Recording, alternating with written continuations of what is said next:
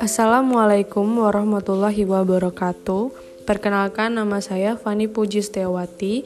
Saya dari prodi PPKN dengan MPM 1987205055. Di sini saya akan menjelaskan podcast saya yang berjudul Militer dalam Politik.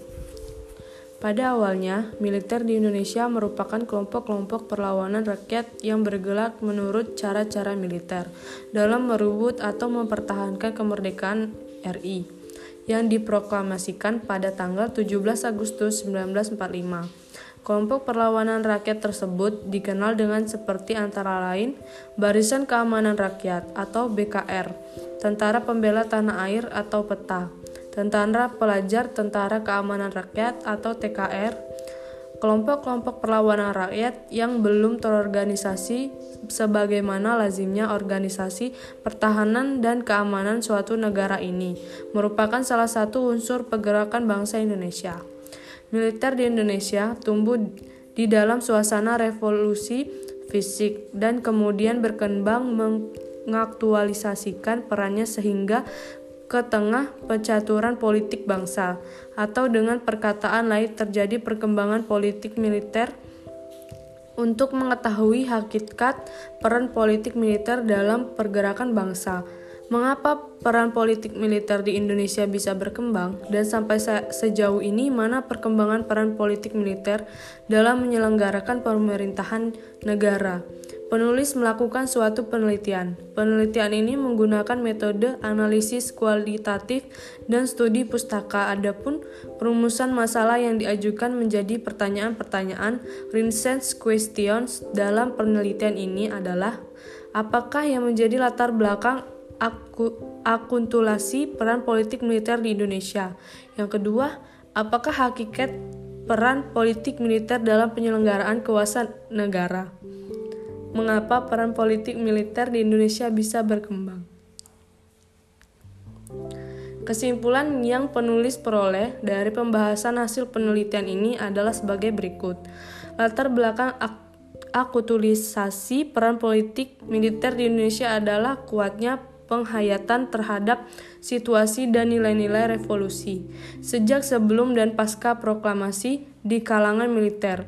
Situasi pertikaian politik yang terjadi pada masa pasca proklamasi dan sikap kalangan militer yang tidak mau tunduk pada tekanan kuasaan sipil serta adanya kepentingan-kepentingan politik yang mendukung perlunya akutilisasi peran politik militer.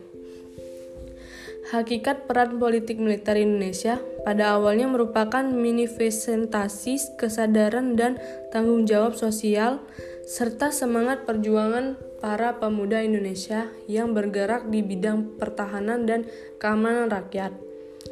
Manifestasi ini menyatu ke dalam pergerakan kebangsaan Indonesia. Perkembangan selanjutnya setelah terbentuknya Tentara Keamanan Rakyat pada tanggal 5 Oktober 1945 menunjukkan bahwa militer di Indonesia dapat digolongkan sebagai militer revolusioner.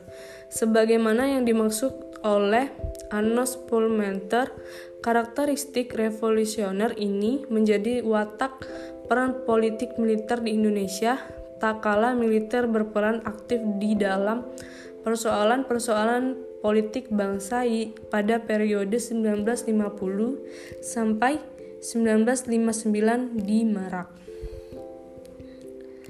Dengan pertikaian di antara partai dan antara partai politik militer, peran politik militer ini memuncak pada peristiwa G30 SPKI pada tahun 1965.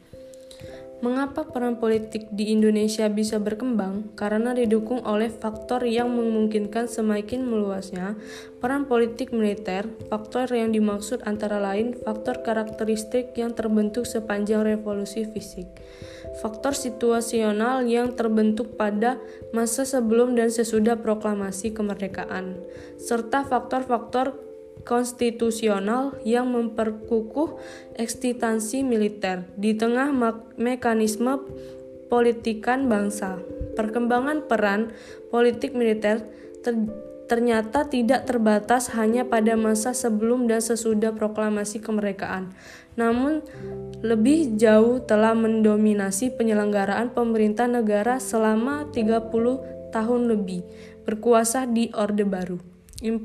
Implementasi politik militer Indonesia antara antara lain karakter karakterisasi sesuai ikut sertanya militer dalam penentuan halunya negara serta peng, pengendalian politik strategi nasional.